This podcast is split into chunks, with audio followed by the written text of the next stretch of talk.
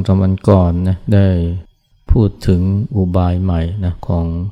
พวกมิจฉาชีพเขาจะคอยจ้องดูนะใครจอดรถอยู่ริมถนนแล้วออกไปทำธุระอาจจะไปกินข้าวในร้านหรือซื้อของในร้านเซเว่นระหว่างนั้นเนี่ยมิจฉาชีพก็จะเอาแบงค์ธนบัตรหนึ่งร้อยบ้างห้าร้อยบ้างมาเสียบตรงที่ปัดน้ำฝนพอเจ้าของรถกลับมาขึ้นรถจะสตาร์ทรถหรือสตาร์ทเสร็จก็เห็นธนบัตรอยู่ตรงที่ปัดน้ำฝนส่วนใหญ่ก็จะทำยังไงก็จะลงจากรถเพื่อที่จะมาหยิบธนบัตรมันเหมือนลาภลอยนะใครเห็นก็ยินดีที่จะได้มันแต่พอลงจากรถมิจฉาชีพก็ซึ่งเฝ้าอยู่ใกล้ๆนี่ก็จะรีบขึ้นรถขณะที่เจ้าของรถอยู่ข้างนอกแล้วก็รีบขับรถนะหนีออกไปเลยหรือมิฉะนั้นก็อาจจะมาปล้นจี้นะเจ้าของรถซึ่งยืนอยู่ข้างนอกอาจจะปล้นเอาเงินจี้เอาทองไปหรืออาจจะทำอย่างอื่น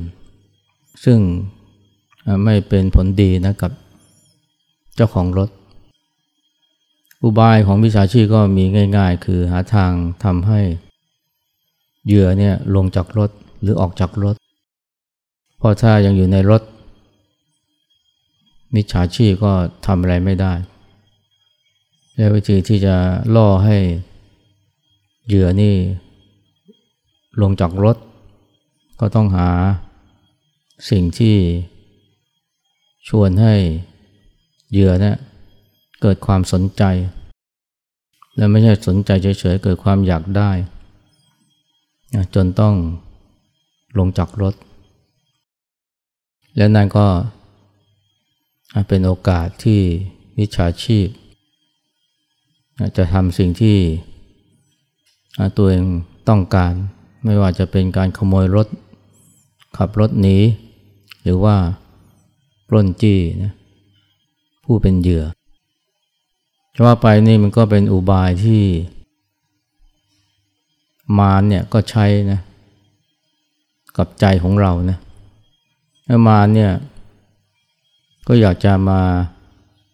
เกาะกลุ่มใจของเรานะบงการใจของเราและวิธีการคือว่าหาทางล่อให้จิตเนี่ยมันส่งออกนอกพอจิตส่งออกนอกมันก็เป็นโอกาสนะที่มานี่จะเข้ามาครองจิตครองใจของเราอะไรที่จะทำให้เรานี่ส่งจิตออกไปข้างนอกได้เนี่ยก็ได้แก่สิ่งที่ถูกอกถูกใจ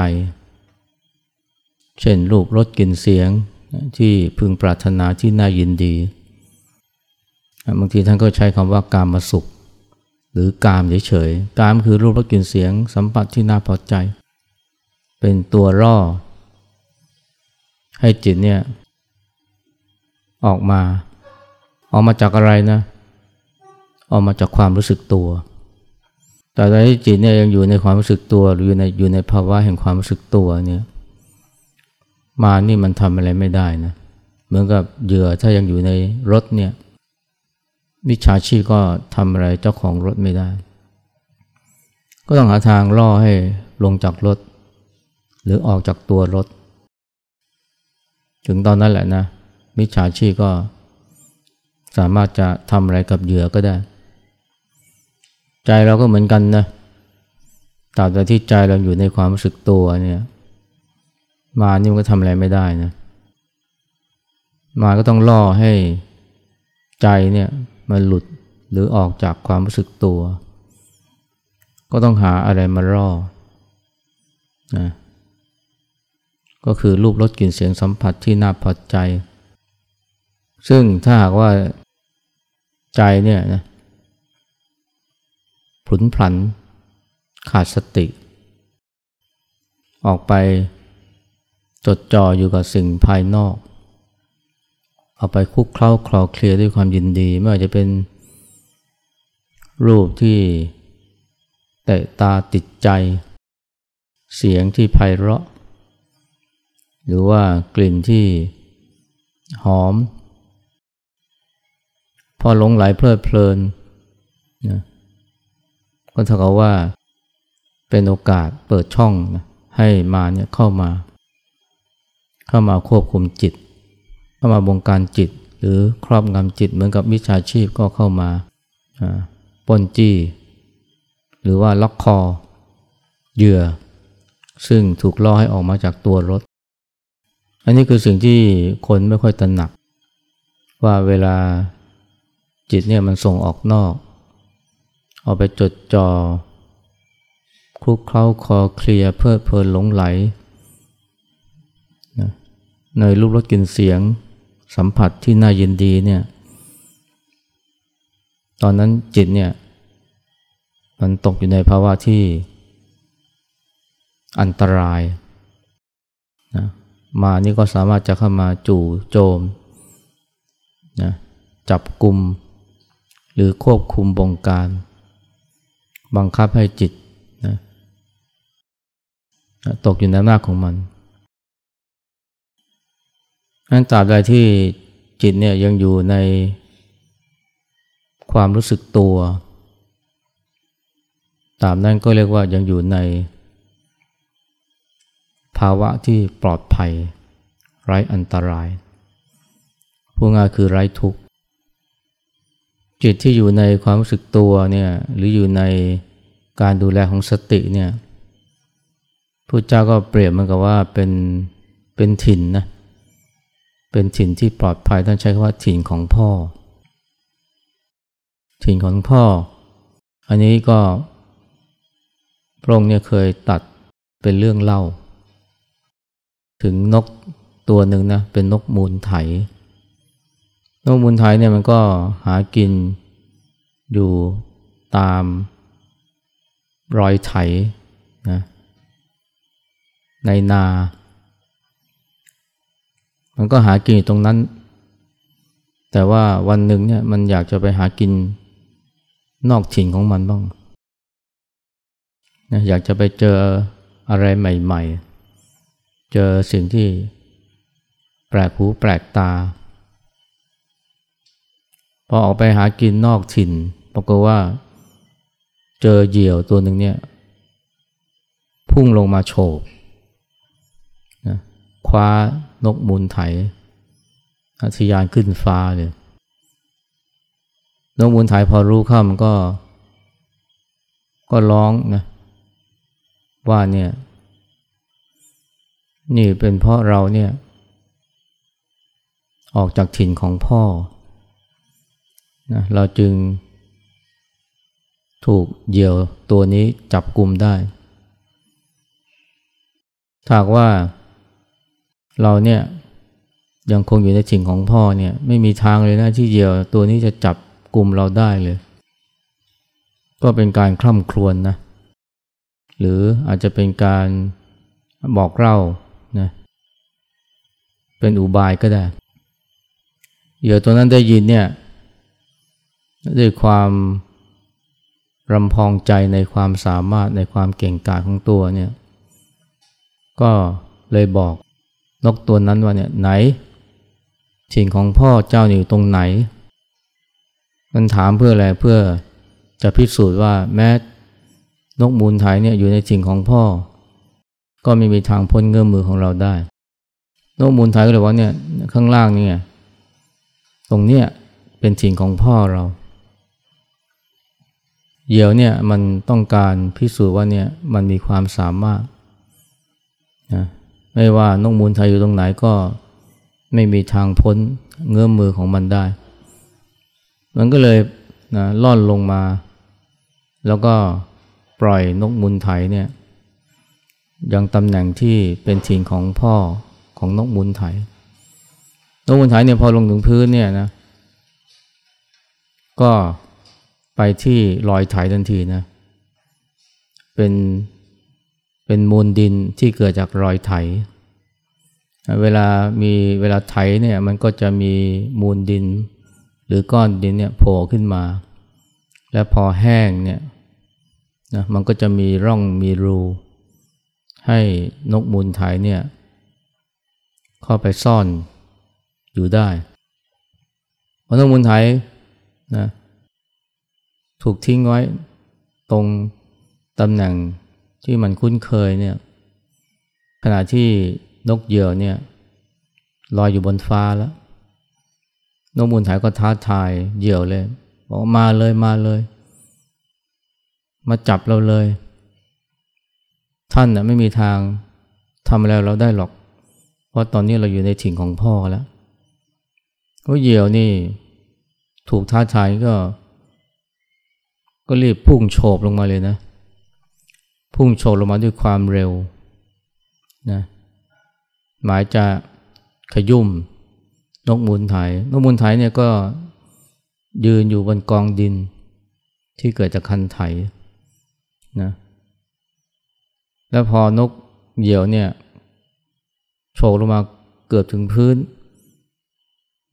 นกมูลไถก็รีบหลบเข้าไปอยู่ใต้กองดินซึ่งเกิดจากรอยไถเหยี่ยวเนี่ยมันโฉบมาด้วยความเร็วมันยั้งไม่ทันนะผลก็คือมันก็หน้าอกมันก็กระแทกกับมูลดินหรือก้อนดินนั้นจนตายคาที่เลยนกมูลไถก็เลยปลอดภัยพุทธเจ้าก็เลยตรัสเป็นเป็นบทเรียนว่าเนี่ยนกมูลไถเนี่ยปลอดภัยเพราะว่าอยู่ในถิ่นของพ่อฉันใดนะภิกษุทั้งหลายเนี่ยนะก็ไม่พึงนะไปอยู่ในถิ่นอื่นที่เป็นอโคจรแต่ควรอยู่ในถิ่นที่เป็นถิ่นของพ่อเพราะว่าถิ่นของพ่อนั่นแหละนะจะเป็นที่ที่ปลอดภัยที่มารเนี่ยก็ไม่สามารถจะได้ช่องหรือทำอันตรายได้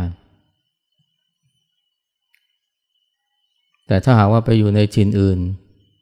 อันเป็นอโคจรเมื่อไหร่เนี่ยก็จะเป็นอันตรายนะก็จะเกิดอันตรายเพราะมารก็จะมาทำร้ายนะถิ่นอื่นหรือถิ่นอโคจรนี้หมายถึงอะไรนะก็หมายถึง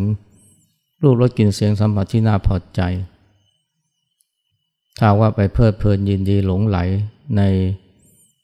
ในสิ่งนั้นเนี่ยก็จะเพียงพำแก่มารได้แต่ถ้าไม่ยินดีในสิ่งเหล่านั้นนะเพราะว่ามีสติรักษาใจอยู่ในความรู้สึกตัวมารก็ทำอะไรไม่ได้อันนี้ก็เป็นนิทานนะที่ให้ข้อคิดที่ดีนะแล้วก็มันก็สอดคล้องนะกับอุบายของมิจฉาชีพนะในเวลานี้เนี่ยที่เขาก็พยายามทำทุกอย่างเพื่อล่อให้เหยื่อเนี่ยมาอยู่ในจุดนะที่เขาจะทำร้ายได้ถ้าอยู่ในรถก็ต้องออกมาจากรถต้องลอยออกมาจากรถนะเพื่อที่เขาจะได้นะทำแผนชั่วร้ายได้จิตของคนเราก็เหมือนกันนะถ้าว่าจิตจิตของเราเนี่ยยังอยู่ในความรู้สึกตัวอยู่ในการดูแลของสตินะไม่มัวนะหลงไหลเพลิดเพลินกับสิ่งภายนอกซึ่งอาการที่หลงไหลเพลิดเพลินนี่เราก็เรียกว่าส่งจิตออกนอกแต่ที่จริงเนี่ยมันไม่ใช่แค่รูปรสกลิ่นเสียงสัมผัสที่น่าพอใจที่เราเรียกรวมๆว่าสิ่งเย้ายวนนะหรือสิ่งร่อเร้าเท่านั้นนะไอ้สิ่งยั่วยุนี่มันก็น่ากลัวเหมือนกันสิ่งยั่วยุคือยั่วยุให้เกิดความไม่พอใจเกิดความหงุดหงิดเกิดความโกรธเพราะว่าพอเราไม่พอใจในสิ่งใดมันก็มักจะส่งออกไปเพื่อไปผลักไสสิ่งนั้นคือส่งจิตออกไปผลักไสสิ่งนั้นอย่างเช่นเวลาเรามีเสียงมากระทบหูเราเราไม่พอใจในเสียงนั้นเนี่ย ของเราทำยังไงจิตมันก็พุ่งออกไปเลยนะอย่างเสียงหรือแหล่งที่มาของเสียงจะเป็นเสียงโทรศัพท์เสียงมอเตอร์ไซค์เสียงริงโทนหรือว่าเสียงคนพูดคุยถ้าไม่พอใจในเสียงนั้นเนี่ยจิตมันก็จะพุ่งไปเลยนะแล้วก็ไม่ไปรับรู้สิ่งอื่นตอนนั้นเนี่ยมันมีอาการหงุดหงิดมีความไม่พอใจเกิดโทสะขึ้นมาแล้วมันไม่ใช่แค่เสียงอาจจะเป็นรูปก็ได้เห็นคนที่เราชังไม่ชอบใจทั้งนั้นที่กำลังคุยอยู่กับเพื่อนแต่พอเห็นเขาโผล่มาแม้โผล่มาในที่ไกลๆใจนี่มันก็พุ่งไปตรงนั้นเลยไม่สนใจนะเพื่อนที่กำลังคุยหรือสนทนาอยู่รอบตัวอันนี้เราส่งจิตออกนอกเหมือนกันแต่ไม่ได้ส่งจิตออกนอกด้วยด้วยความเพลิดเพลินด้วยความยินดีนะแต่ว่าเป็นการส่งจิตออกนอกด้วยความไม่พอใจด้วยความยินร้ายสิ่งที่น่ายินดีนี่ก็อยากจะเข้ามาครอบครองแต่ว่าสิ่งที่ไม่ยินดีเนี่ยก็อยากจะผลักไสอันนี้ก็เปิดช่องให้มารได้เหมือนกันนะเป็นมารที่ชื่อว่าโทสะส่วนการมาสุขเนี่ยนะมารที่เข้ามาครอบครองใจบงการใจก็คือโลภะหรือราคะแต่ไม่ว่าโลภะราคะหรือโทสะนี่มันก็เป็นอันตรายต่อใจทั้งนั้นงั้นการครองใจให้อยู่ในความรู้สึกตัวอยู่ในการดูแลของสตินะมันจึงเป็นหนทางที่ปลอดภัยมากที่สุดบางทีเราก็เรียกว่าครองตนหรือเรียกว่าครองสตินะครองสติก็คืออยู่ในการปกครองอยู่ในการดูแลของสตินั่นเองหรือเอาสติมามาดูแลใจมาครอบครองใจซึ่งก็ทำให้เกิดความปลอดภัยขึ้นมาถ้าใจเราอยู่ในความรู้สึกตัวเนี่ยนะโดยการดูแลของสติเนี่ยมันก็เรียกว่าปลอดภัยนะเหมือนกับอยู่ในถิ่นของพ่ออยู่ในการดูแลของพ่อแต่มันก็ธรรมดานะสำหรับปุถุชนเนี่ยก็มักจะเผลอใจส่งจิตออกนอกออกไปยินดีเพลิดเพลินกับสิ่งที่น่าพอใจหรือผลักไสสิ่งที่ไม่น่าพอใจแต่ถ้าเกิดว่าเรานะมันเจริญสติมันทำความรู้สึกตัวอยู่เนืองๆเวลาส่งจิตออกนอกและใจมันกระเพื่อมขึ้นมาจะเป็นเพราะอำนาจของความยินดีหรือยินร้ายก็ตามเนี่ยมันก็เหมือนกับการส่งสัญญาณนะให้ใจได้รู้ว่าเนี่ยตอนนี้มันเกิดภาวะที่ไม่ปกติขึ้นละเหมือนกับมีสัญญาณเตือนนะจิตที่ถูกฝึกมาอย่างดีเนี่ยนะก็จะรู้เลยนะแล้วก็จะถอนออกมาจากสิ่งภายนอกเหล่านั้นกลับมาอยู่กับความรู้สึกตัวมีความรู้เนื้อรู้ตัวตรงเนี้ยมันเป็นงานของสติเลยนะเวลาใจเกิดกระเพื่อมขึ้นกระเพื่อมลงหรือเกิดความยินดียินร้ายเนี่ยมันเกิดภาวะที่ไม่ปกติเกิดขึ้นนะมันเหมือนกับเวลามีใจกระเพื่อมเนี่ยมันเหมือนกับมีแมลงเนี่ยมาเกาะติดอยู่ในใยแมงมุมแมงมุมเนี่ยมันรู้ว่ามีเหยื่อเนี่ยมาติดใยของมันเนี่ยจากอะไรนะก็จากแรงกระเพื่อมหรือแรงสั่นสะเทือนเพราะใยแมงมุมเนี่ยบอบบางแต่หนามากนะหนามากคือว่ามันแข็งแรงแม้ว่าเหยื่อนี่จะเขย่ายังไงมันก็ใยก็ไม่ขาดแต่ยิ่งเขย่าก็ยิ่งเป็นการส่งสัญญาณให้แมงมุมเนี่ยมารู้ว่าเนี่ยมีเหยื่อติดใยแล้วแรงสั่นสะเทือนเนี่ยมันทำให้แมงมุมนี่รู้ว่ามีอะไรเกิดขึ้นกับใยของมันเช่นเดียวกันนะความกระเพื่อมของใจเนี่ย สำหรับคนที่มีสติเนี่ยก็จะรู้เลยนะว่ามันมีความไม่ปกติเกิดขึ้นมีความคิดอารมณ์ความยินดียินร้ายจิตเนี่ยที่เคยส่งออกนอกมันจะถอนออกมาเลย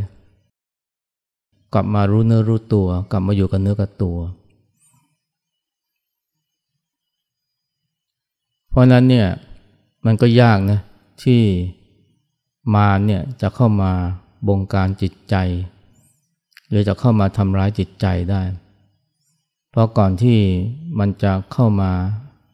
ทำร้ายใจนะเพราะว่าใจเนี่ยมันเผลอออกไปอยู่ข้างนอกใจก็รีบกลับมานะอยู่ในความรู้สึกตัวซึ่งเป็นที่ที่ปลอดภัยก็คงคล้ายๆกับเต่าเนี่ยที่มันพอหดหัวเข้าอยู่ในกระดองเนี่ยไม่ใช่หดหัวอย่างเดียวนะหดขาทั้งสี่อยู่ในกระดองเนี่ยก็ปลอดภัยความปลอดภัยของเต่าอยู่ที่ว่าเนี่ยจะหดนะระยางเนี่ยทั้งหัวทั้งขาเนี่ยเข้าไปในกระดองได้เร็วไหมจิตที่มีสติมีความรู้สึกตัวเนี่ย